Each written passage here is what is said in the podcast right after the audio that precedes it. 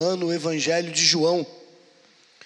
Eu creio piamente que todo sermão, ou a maioria esmagadora deles, devem ser sermões expositivos, onde a palavra de Deus é exposta de maneira tal que não fique dúvidas sobre o contexto, de maneira tal que não fique dúvidas acerca daquilo que a palavra de fato quis dizer e não a opinião restrita do pregador. Por isso é sempre importante estudarmos todo o contexto para entendermos aquilo que Jesus quis efetuar naquele momento, naquele contexto, naquela realidade, para que dessa forma possamos extrair as verdades para nós hoje. Então temos estudado dentro dessa perspectiva desde o início do ano, o Evangelho segundo João, dentro da ótica, tentando entender ou responder, como tema central dessa, desse Evangelho, quem é Jesus.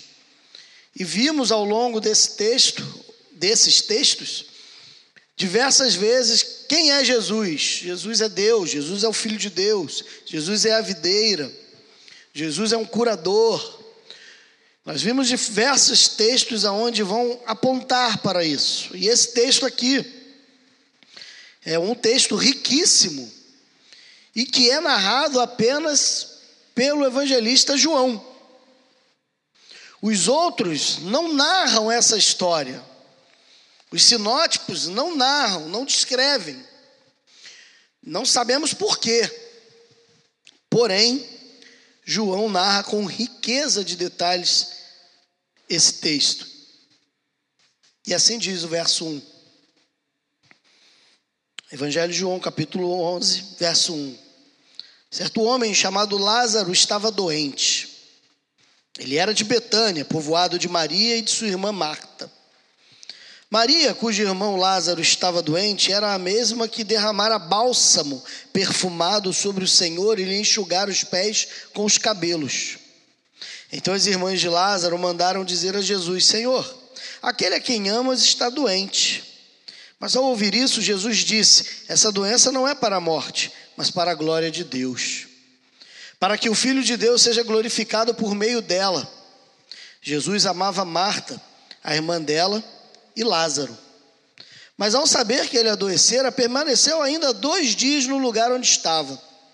Depois disse aos discípulos: Vamos outra vez para a Judéia. Eles lhe disseram: Rabi, há pouco os judeus procuravam apedrejar-te, e mesmo assim voltas para lá? Jesus respondeu: O dia não tem doze horas? Se alguém anda de dia, não tropeça, pois vê a luz desse dia. Mas se, noite, mas, anda, mas se anda de noite, tropeça, pois nele não há luz. E tendo dito isso, acrescentou: Nosso amigo Lázaro adormeceu. Mas vou despertá-lo do sono. E os discípulos lhe disseram: Senhor, se ele está dormindo, ficará bem. Jesus havia se referido à morte de Lázaro, mas eles entenderam que ele estava falando do sono. Então Jesus lhes disse claramente: Lázaro morreu. Por vossa causa alegro-me por não ter estado lá, para que creiais. Mas vamos até ele.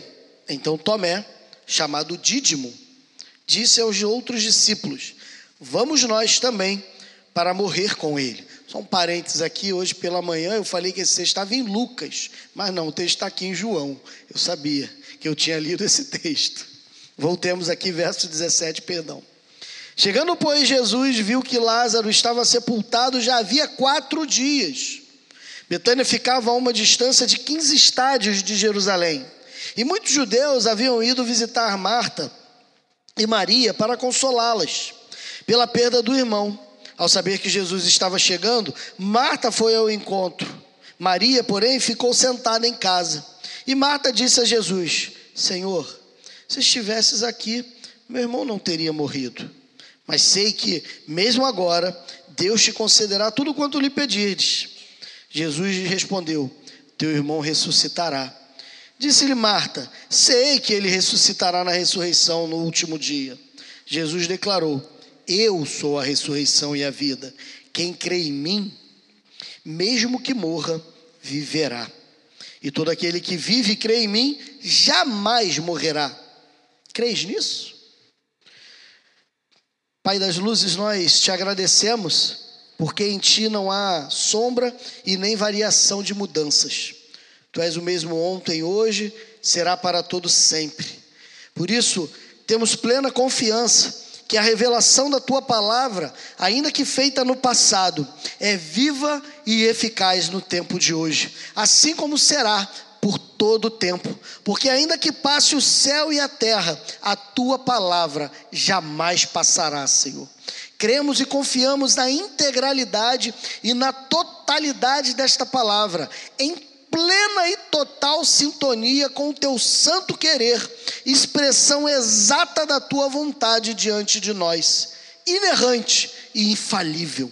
Por isso, ó Deus, que esta palavra possa produzir em cada um de nós aquilo que lhe apraz, não aquilo que os homens almejam ou desejam, mas aquilo que é a tua vontade, Senhor.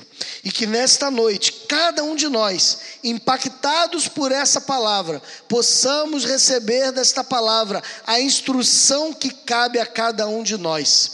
Que o teu Espírito, que nos é apresentado como um vento que sopra onde quer, sopre sobre nós nesta noite, neste lugar, que cheios desse Espírito possamos ser convencidos do nosso pecado, da justiça e do juízo, conforme aprendemos na tua palavra.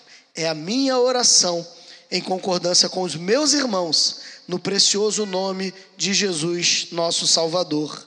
Amém.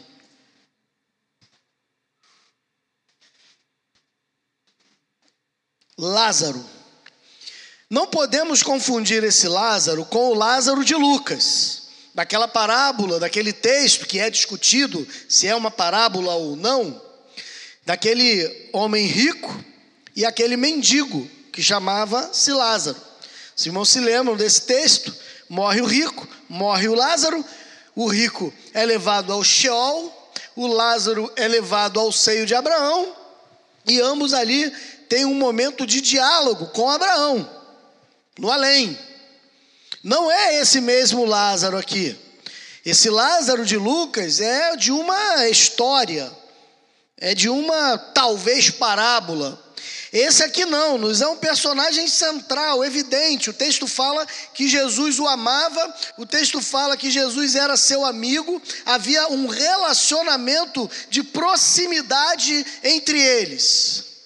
E lendo alguns comentaristas, interessante, há uma tradição antiga que não é aceita, não é bem vista, mas é interessante, que diz que esse Lázaro aqui talvez fosse o jovem rico daquele texto, aonde há aquele entrave. Eu não creio nisso né, a tradição é fraca, é frouxa, não há balizamento histórico para se fundamentar isso. Mas ainda assim, é uma tradição que vai dizer que Lázaro talvez fosse esse jovem rico, o que eu não acredito.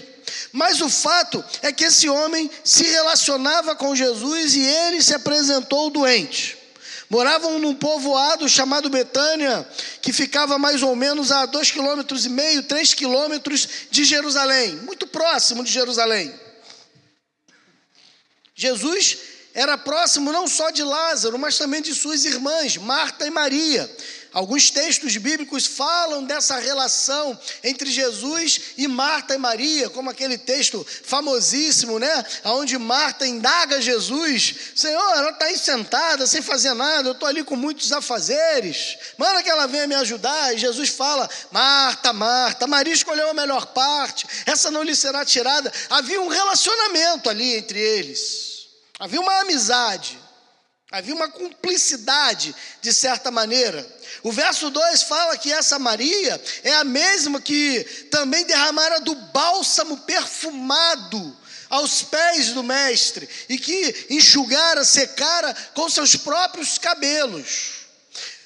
Alguns vão dizer que essa família era uma família bem abastada financeiramente dado a esse perfume caríssimo que ela derrama sobre os pés de Jesus, e também porque Lázaro foi, enterrado dentro de uma rocha, à semelhança do próprio Senhor Jesus. E esse tipo de túmulo eram caríssimos. Tanto que os irmãos se lembram que José de Arimateia, que cede o túmulo para que Jesus fosse ali também selado, esse túmulo, José de Arimateia, o texto fala que era um homem de muitas posses, era um homem riquíssimo. Talvez essa família de Lázaro e de suas irmãs também fossem riquíssimos, fossem pessoas bem abastadas financeiramente. O verso 3 vai dizer que elas mandam dizer a Jesus: Senhor, aquele a quem amas está doente.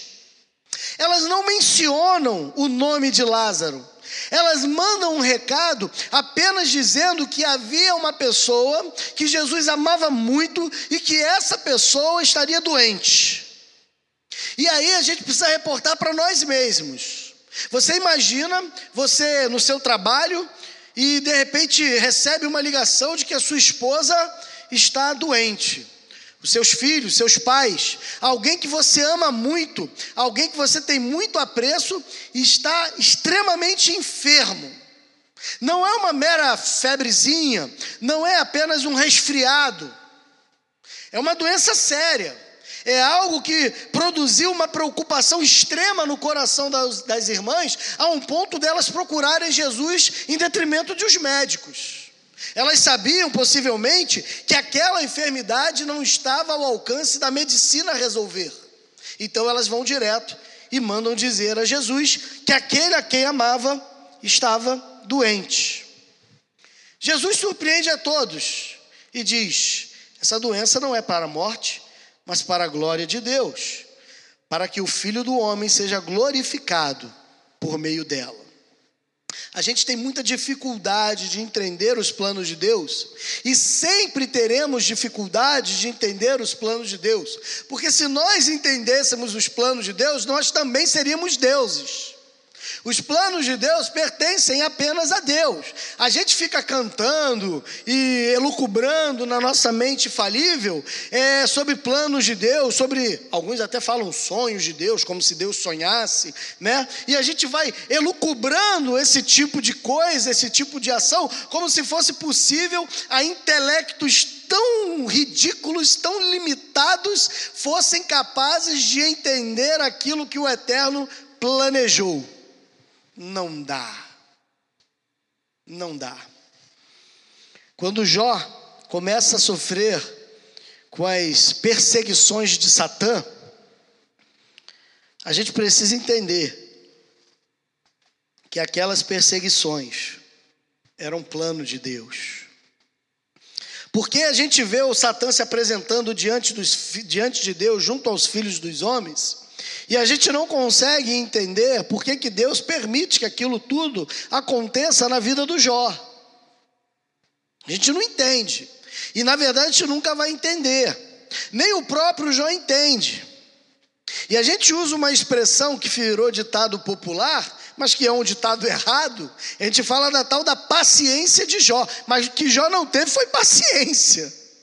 Porque quando a gente começa a ler o livro de Jó, a gente começa a ver o Jó é, é, não pecando contra Deus, mas proferindo palavras de alguém que está fora da sua razão, inclusive amaldiçoando o dia do seu natalício. Esse é o Jó. Um Jó que quando começa a chegar no final do livro, ele começa, ele está tão inflamado por causa daqueles, entre aspas, amigos, né? Que o interpelavam sobre pecado, você está em pecado, você está em pecado. Não, não estou em pecado, você está em pecado. Porque o livro de Jó é tudo isso, né? Do capítulo 3 até o capítulo 41 é tudo isso. Você está em pecado, você está em pecado, até o 40.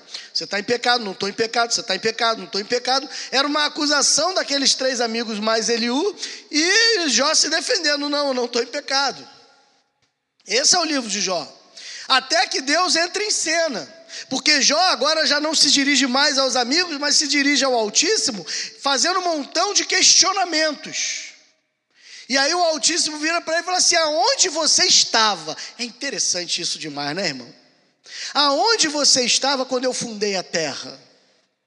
Quando eu segurei os mares?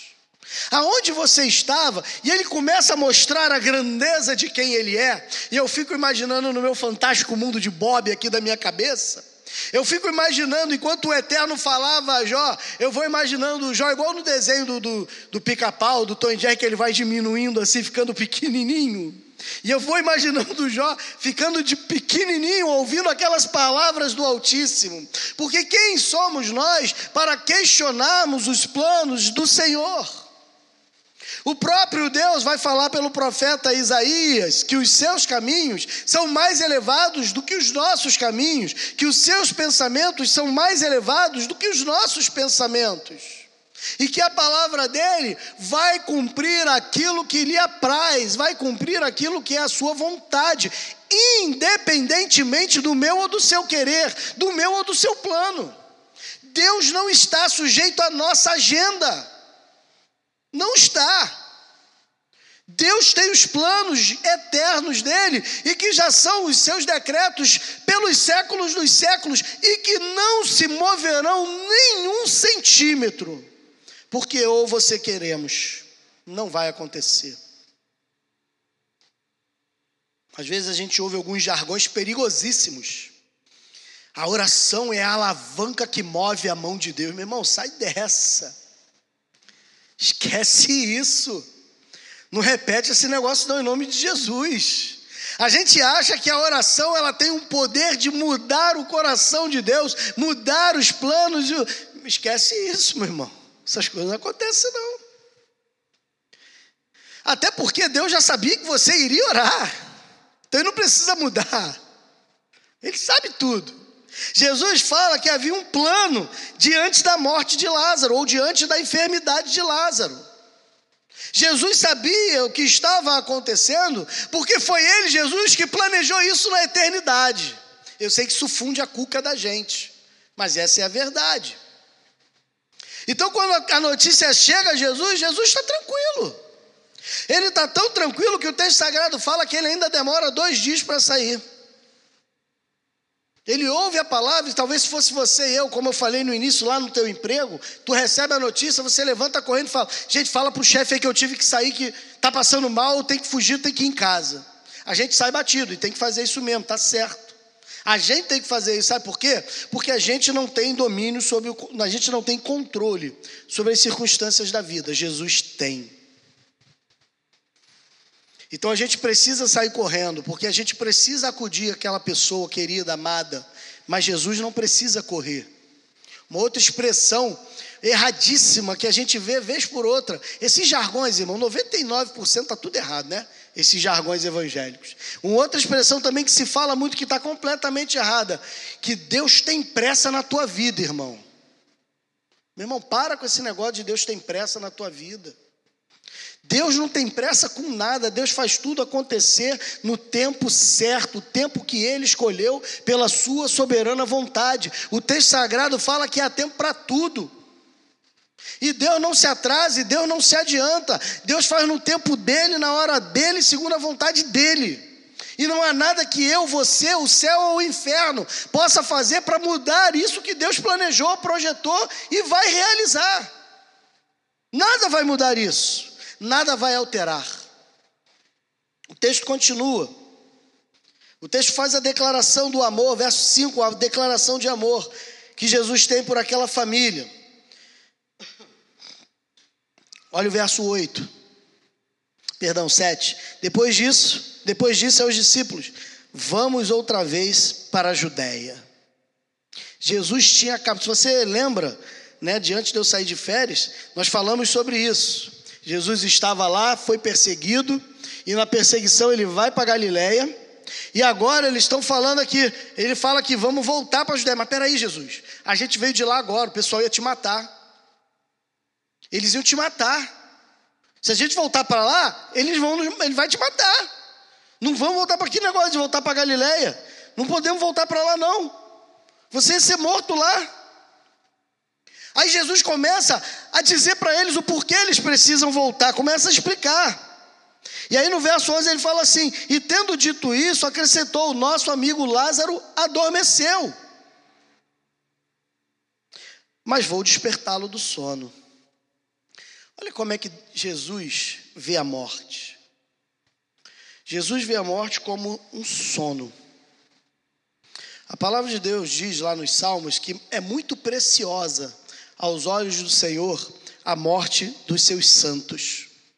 Sabe por que, que a morte dos seus santos é preciosa aos olhos do Senhor? Porque é para Deus a morte daqueles que Ele mesmo já escolheu é apenas um sono, é apenas o cochilo da tarde. A palavra morte, ela significa separação. Só que essa separação, ela só é real para aqueles que não estão em Cristo. Aqueles que estão em Cristo, a morte, na verdade, ela não é uma separação, mas ela é uma união intrínseca com o Pai. Então, a morte, dentro da perspectiva divina, para aqueles que são seus, ela não é um desperdício, ela é uma vitória. Ela é uma vitória. Os discípulos disseram: Senhor, você está dormindo, vai ficar tudo bem. É mais uma vez aquela conversa que temos tido desde o capítulo 2, lembram? Que Jesus dá um passo, dá uma palavra espiritual, só que os homens recebem uma palavra humana, material, não tem ainda o pleno discernimento espiritual das coisas de Jesus. Jesus está falando de uma coisa, e é claro em dizer aquela coisa, mas aqueles homens não conseguem entender aquilo que Jesus está dizendo e não conseguem entender porque ainda não são dotados de espiritualidade para entender. As palavras de Jesus não podem ser entendidas dentro de uma perspectiva humana. Meu irmão, sem sombra de dúvida, a palavra de Deus, a Bíblia Sagrada, é o livro mais estudado da história humana. E não só por cristãos. Ele é estudado pela ciência, ele é estudado por ateus, ele é estudado por outras religiões. A palavra de Deus ela é estudada desde que ela começa a ser impressa, antes até da sua impressão. Ela sempre foi extremamente dissecada. Para alguns, para aprendizado, para outros, para tentar desdizê-la. Só que sabe por que, que nós que somos de Cristo lemos e compreendemos, e aqueles que não são de Cristo leem e fazem críticas veementes, porque eles não têm o fator que talvez eu e você tenhamos, que é a iluminação do Espírito Santo. O apóstolo Paulo ele vai dizer que ninguém pode dizer que Jesus é Senhor se não for pelo Espírito Santo. Ninguém pode entender a palavra de Deus se não for pela ação do Espírito Santo. É por isso que sempre que você lê a Bíblia, a primeira coisa que você faz antes de começar a ler deve ser orar. Deve ser se curvar diante da magnitude desta palavra e dizer: Pai, eu não posso por mim mesmo. Por favor, dá luz sobre as minhas trevas, para que eu possa entender a revelação do Teu Santo Espírito para a minha vida. Às vezes eu estou lá no meu gabinete, e aí eu pego a palavra e começo a ler. E aí eu vejo, eu faço a minha oração, depois, eu, depois da oração eu começo a ler, mas eu percebo que eu fiz uma, aquela oração fajuta que a gente às vezes faz. Já viu aquela oração fajuta? É aquela oração só para cumprir o rito, né? Fala que você nunca fez essa oração, né? Você está lá, vai almoçar, ih, rapaz, esqueci de orar, ah, se eu faça mal, faça bem, em nome de Jesus, amém. E já está comendo, né? É a oração fajuta. É aquela oração que a gente não para para realmente refletir, interiorizar aquilo que a gente está falando. É quase uma reza. É quase uma vã repetição, como Jesus fala em Mateus capítulo 6. E assim, às vezes, eu também faço, como você faz também. E aí, quando eu pego as santas letras para ler, eu percebo que eu estou apenas lendo. Não há aprendizado, não há crescimento, não há envolvimento não há entendimento. Aí eu paro, fecho a palavra, vou orar. Aí eu oro de novo. Senhor, eu não estou entendendo nada. Lança a luz nas minhas trevas, Senhor. Dá clareza no texto. Instrui-me. Deixa eu receber do Senhor aquilo que tu queres me revelar. Que os meus olhos estejam abertos para entender e o meu ouvido ávido a escutar. E aí eu faço uma oração contrita, pedindo de fato a Deus. Agora vamos lá, Senhor. E aí a gente abre a palavra, eu abro a palavra de novo. E como num passe de mágica, Aí eu começo a entender o que eu estou lendo. Eu não estou lendo o gibi, irmão.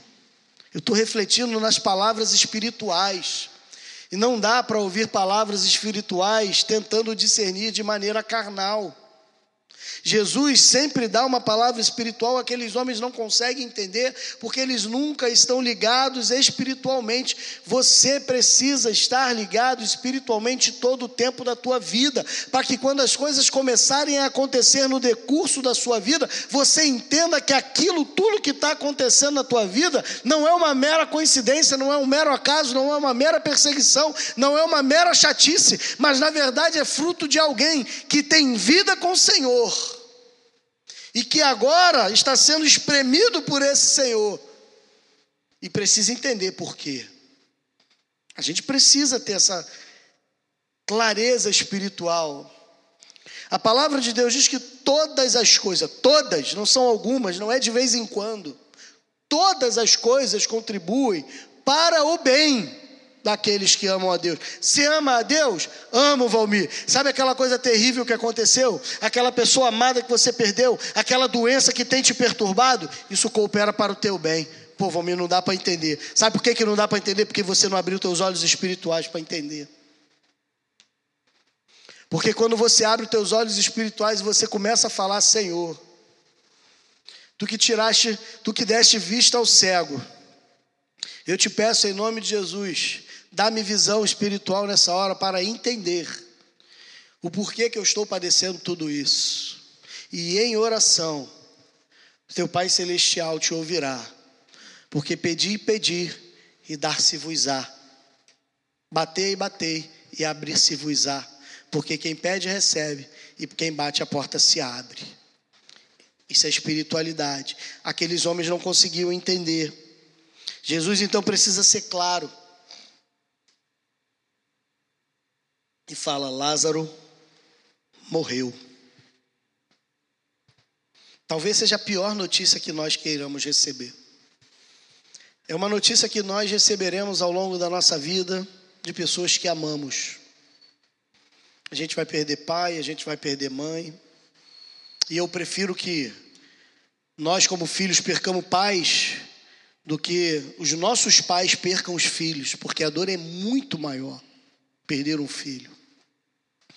Nós vamos perder pessoas que amamos, amigos, como Jesus aqui quase perde o Lázaro. Nós vamos perder pessoas que amamos. É o fluxo da vida.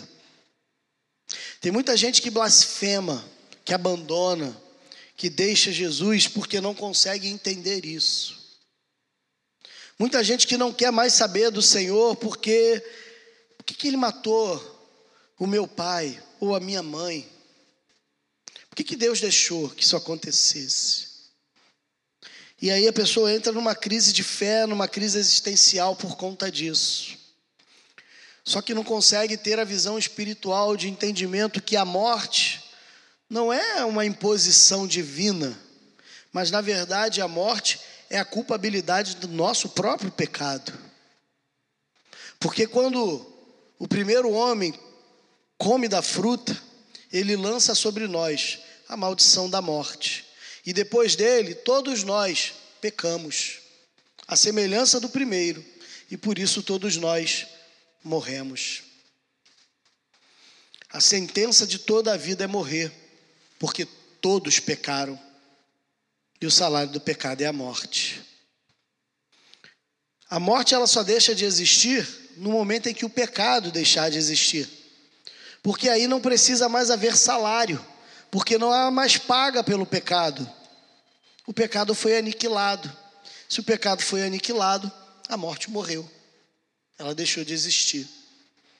Por isso que o apóstolo Paulo, lá na primeira carta aos Coríntios, capítulo 15, quando ele começa aquela dissertação explicativa sobre o corpo transformado, o corpo glorificado, no final de toda aquela explicação, lá no finalzinho, ele vai dizer assim: Aonde está a morte? O teu aguilhão? Aonde está a morte? A tua vitória. Sabe por que, que Paulo lança essa pergunta retórica? Ele lança essa pergunta retórica porque Paulo sabia que a única razão da prevalência da morte sobre a vida do homem era justamente por conta do pecado, mas que a partir do momento em que Jesus cravou o pecado no madeiro e a partir do momento que esse corpo envolto de pecado, ele é transformado pelo poder de Deus, agora a morte não tem mais efeito ou poder sobre esse novo corpo. Então a morte morreu. É essa a explicação paulina em 1 Coríntios capítulo 15. Mas os apóstolos não entendiam isso e talvez a gente não entenda. A morte dói, mas a morte dói muito mais quando aqueles que morrem não temos a convicção de para onde eles vão. Talvez a maior dor que um cristão sinta não seja a dor de alguém que perdeu uma pessoa que ama, mas seja a dor de não rever nunca mais na eternidade aquela pessoa que ama. Porque, apesar de nos cultos fúnebres, me parece que todo mundo vira santo, isso não é uma realidade da vida ou do juízo. Porque quando alguém morre, o cara pode ter sido o pior bandido, traficante, estuprador, assassino, mas aí faz-se o culto, não, porque fulano foi um grande homem, foi um bom pai. E se criam histórias acerca desse bom homem. Todo mundo vira santo quando está diante do madeiro, quando está diante da morte. Mas isso não é a verdade diante de Deus. A sentença de Deus não é uma sentença sentimentalista. Quando a morte se depara conosco, não há sentimentalismo da parte de Deus de falar, pô, mas ele era tão legal. Não, não há. Por isso, meu irmão, preste atenção no que eu vou te dizer agora. Você que está vivendo uma vida dobre, você que está vivendo uma vida sem certezas e convicções, meu irmão, cuidado. Cuidado. A gente às vezes fala isso e a gente pensa que é muito fatalismo. E a gente só pensa que é fatalismo porque a gente acha que com a gente nunca vai acontecer. Só que a morte é sempre inesperada. A gente nunca acha que ela vai bater na nossa porta, especialmente quando a gente ainda é jovem. A gente sempre acha que vai ter tempo. Lázaro também achava. Lázaro também era jovem. Mas Lázaro adoeceu e morreu. Hoje, mais do que nunca, a gente tem ouvido de jovens com 30, 35, 40, 45, 50 que estão com câncer, que inexplicavelmente tiveram um infarto ou um derrame e morreram. E você deve conhecer alguns. De uns anos para cá, isso tem aumentado abundantemente. Você que está vivendo uma vida de incertezas, tenha a convicção no seu coração de que quando você se apresentar diante do Altíssimo, não haverá sentimentalismo da parte dele. Não haverá. Haverá uma sentença de muita alegria ou uma sentença duríssima. Vinde, entra no gozo do teu Pai, que te foi preparado desde a fundação do mundo. Ou Aparta de mim, de mim maldito, para o fogo eterno, preparado para o diabo e seus anjos, como vimos aqui simbolicamente semana passada. Não haverá apelação no tribunal, não haverá segunda instância, não haverá nem mesmo júri, só haverá a sentença do juiz. A sua vida dobre e de incertezas não vão comover o coração do Altíssimo. O texto continua. Jesus então diz, Tomé, perdão, então Tomé, chamado dízimo, Dídimo, disse aos outros discípulos: Vamos nós também para morrer com ele.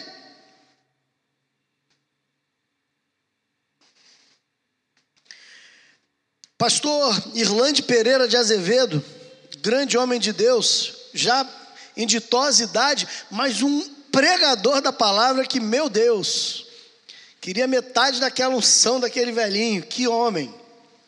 Pregou aqui em 1990, no aniversário da igreja. Pastor Irlande mora agora no interior de São Paulo, foi pastor da Igreja Batista do Meia.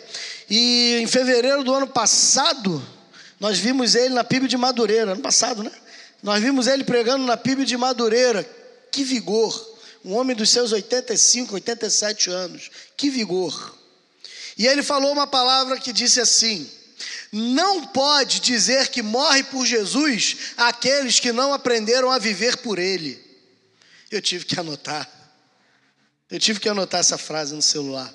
Eu tive que ficar ali almoçando e jantando aquela palavra semanas após semanas, e todas as vezes que eu vou preparar um sermão dentro dessa perspectiva temática, sempre vem na minha mente essa palavra do Dr. Irlande, sempre.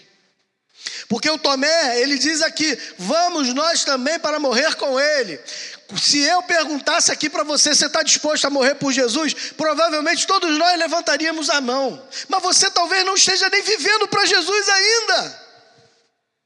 Como você pode dizer que morreria por Jesus se talvez você nem esteja vivendo para Ele? Se a tua vida ainda não é completamente entregue, devotada, lançada aos pés dele, se você ainda não aprendeu, como nós falamos pela manhã, a negar-se a si mesmo, se você ainda vive pelas perspectivas do seu próprio eu, como então você faria como Tomé? Vamos lá morrer com ele? Falar de morte é uma coisa muito diferente do que experimentar dela. Palavras o vento leva, meu irmão. Você tem medo de morrer? Aí você bate no peito. Eu não tenho medo de morrer. Eu não tenho medo de morrer. Talvez você diga isso porque você nunca se deparou com ela porque nunca alguém botou uma pistola na sua testa e falou, é agora. Ou porque você tenha sofrido um acidente ou uma, do, ou uma doença, ficou entubado no CTI entre a vida e a morte. Talvez por isso você não a tema. Não estou dizendo que você tem que temer. Eu só estou dizendo que a realidade é uma coisa, as palavras são outra. Tomé disse aqui: vamos nós lá também morrer com ele. Mas quando o azeite ali foi prensado, quando a azeitona foi prensada lá no Getsemane, que quer dizer lugar da prensa, quando a azeitona foi prensada, o Tomé que falou: Vamos lá morrer com ele, perna para quem te quer. O Pedro, que lança a mão da sua daga e corta a orelha de Malcom para defender o mestre, o nega. Aquele jovenzinho que a Bíblia não diz o nome, que alguns dizem que foi João Marcos, que a Bíblia fala que foi segurado pelo manto e fugiu, rasgando o manto, correndo talvez nu, fugindo daquele lugar. Também. Falar que seguiremos a Jesus mesmo diante da morte é fácil. Viver para Jesus é difícil. Viver para Jesus é difícil. E rapaz, o tempo foi embora, hein? Vamos lá. Verso 17: Chegando, pois, Jesus viu que Lázaro estava sepultado já havia quatro dias. Lázaro morreu havia quatro dias já.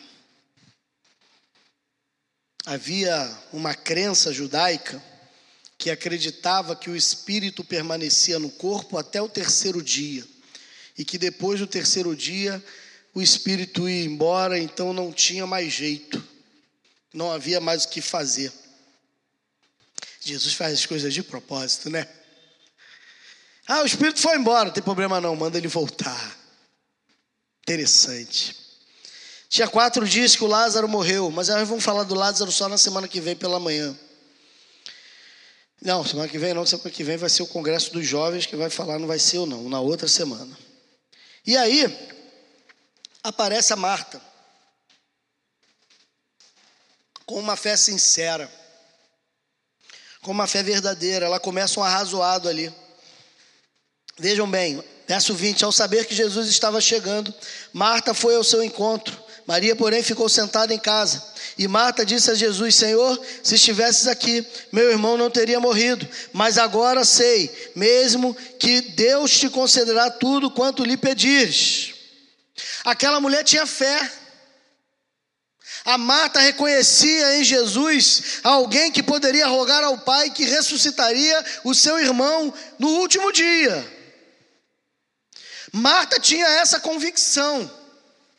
Marta sabia quem Jesus era, ela reconhecia que Jesus era o Filho de Deus, ela tinha fé em Jesus. Mas ela não conseguia enxergar que o poder de Jesus não estava restrito apenas ao além.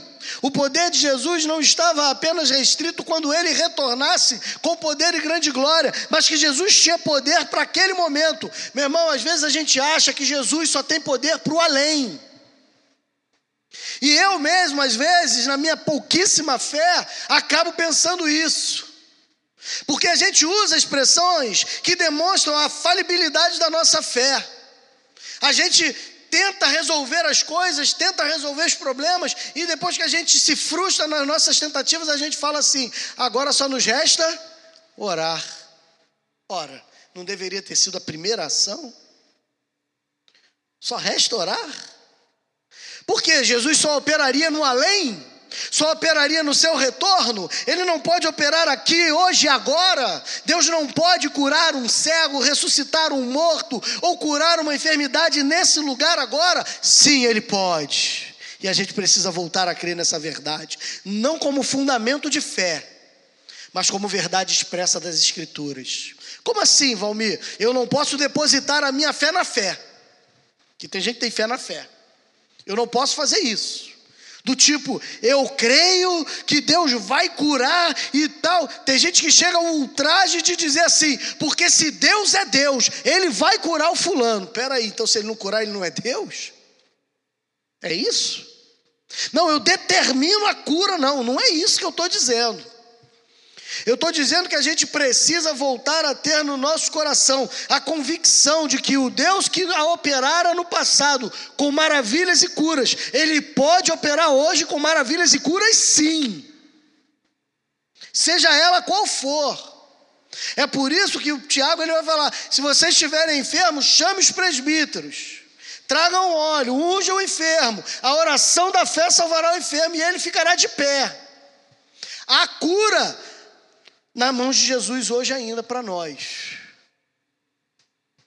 Jesus vira e fala para aquela mulher: Teu irmão há de ressuscitar. Senhor, eu sei, eu sei que ele ressuscitará no último dia. E aí Jesus dá essa linda palavra no verso 25: Eu sou a ressurreição e a vida. É na minha mão que está o controle da vida e da morte, e eu não negocio com ninguém. Eu sou o dono da vida, porque eu sou o gerador da vida, eu sou o criador da vida. Sem mim, nada do que foi feito se fez. Eu sou aquele sopro, aquele ruá que, que o Pai sopra nas narinas do vivente. Sou eu que gero a vida, sou eu que tiro a vida. Jesus fala que eu sou a ressurreição e a vida, eu trago da morte, porque eu dou a vida. E depois dele dar essa palavra, ele termina fazendo uma pergunta para Maria, para Marta: Crês tu nisso? Verso 26: E todo aquele que vive e crê em mim, jamais morrerá. Crês nisso? O que tem de cristão incrédulo não está no gibi. O que tem de cristão que limita o poder de Deus, porque não consegue ter fé na ação desse Deus, não está no gibi. E talvez a pior incredulidade seja a incredulidade dos crentes. A gente precisa voltar a ter o coração incendiado pelo poder de Deus. Nós precisamos voltar a crer que Deus é o mesmo ontem, é o mesmo hoje e o será para sempre.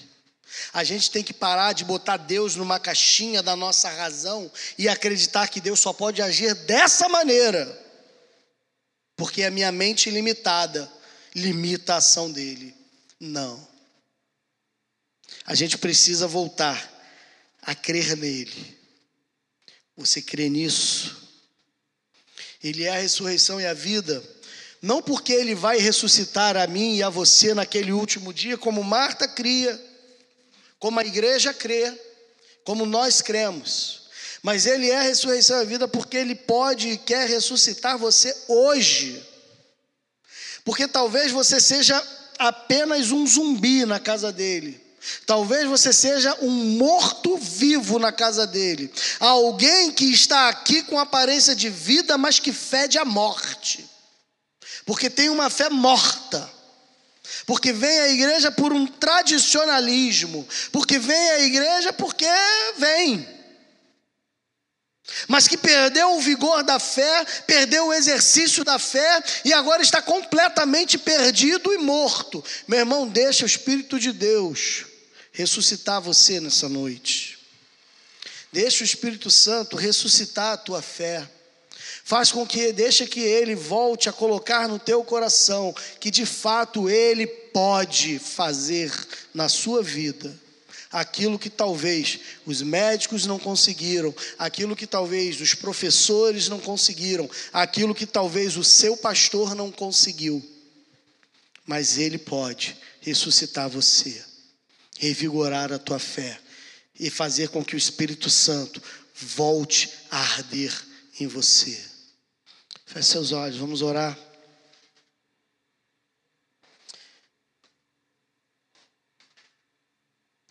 Quero te convidar a fazer a sua oração nessa hora. Baixe sua cabeça. Ah, Valmir, mas eu não creio. Valmir, eu estou sem fé. Valmir, eu estou fraco.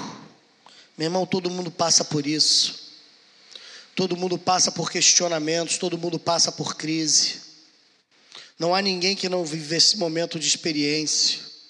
O problema não é a crise, o problema não é a falta de fé desse momento, o problema é como você vai lidar com isso daqui para frente.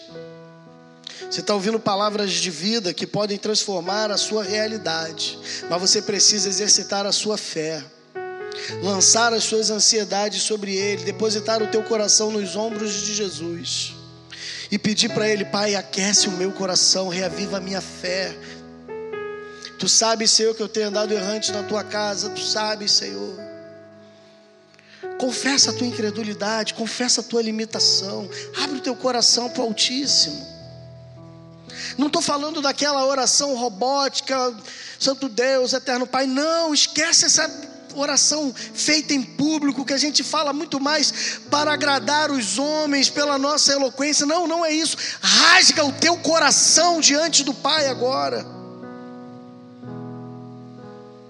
Confessa para ele, Senhor, eu não creio mais, eu perdi a fé, eu não tenho mais certezas, eu não tenho mais convicções. Pai, por favor, me ajuda na minha incredulidade. Como aquele pai falou para Jesus: Senhor, me ajuda na minha falta de fé. Aquele homem estava diante de Jesus, mas ainda assim com falta de fé. Por favor, meu irmão, não sai desse lugar da mesma maneira que você entrou. Deixa o Espírito Santo renovar você com o fogo dele. A promessa de Deus diz que ele derramaria sobre toda a carne do seu espírito. Deixa ele renovar o teu coração e a tua fé nessa noite.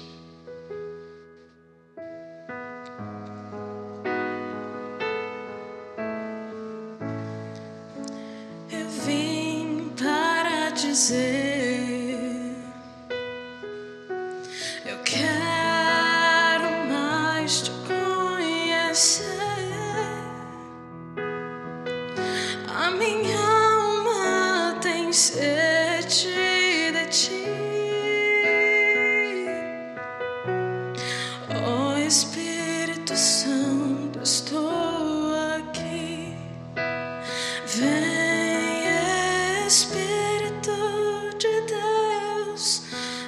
Spirit.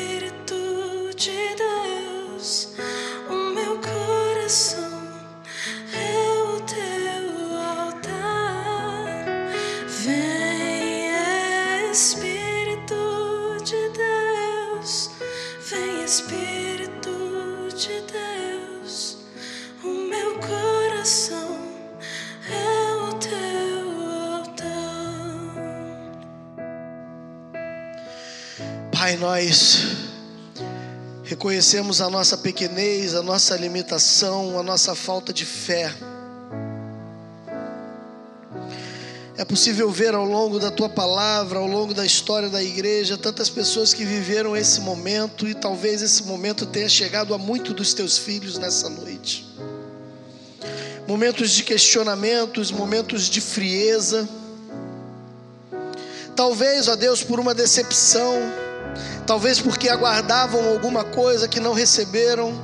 Talvez apenas porque, com o passar do tempo, ó Deus, não, vigilante, não estiveram vigilantes na sua fé, alimentando diariamente com a tua palavra, com a oração, com a adoração. Os motivos são diversos, as causas são as mais variadas possíveis, Senhor, mas o fato é um só: há mortos vivos entre nós. Há pessoas que estão definhando na sua fé, que perderam a certeza de que tu pode curar, de que tu pode ressuscitar, de que tu pode operar maravilhas nos tempos de hoje. Há pessoas que perderam a certeza de que tu podes restaurar o vigor da própria fé. Ah, Senhor, tem misericórdia. Ajuda os teus filhos, Senhor que o teu Espírito Santo nesta noite possa encontrar aqui corações que estão nessa carência e preenchê-los e enchê-los, Senhor.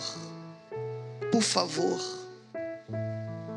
A tua palavra diz que quando o teu espírito desceu em Pentecostes, em Atos capítulo 2, o povo ainda estava desbaratinado, os seus discípulos estavam perdidos muitos talvez desorientados, muitos talvez questionando se valia a pena arriscarem as suas vidas por um Jesus que se foi.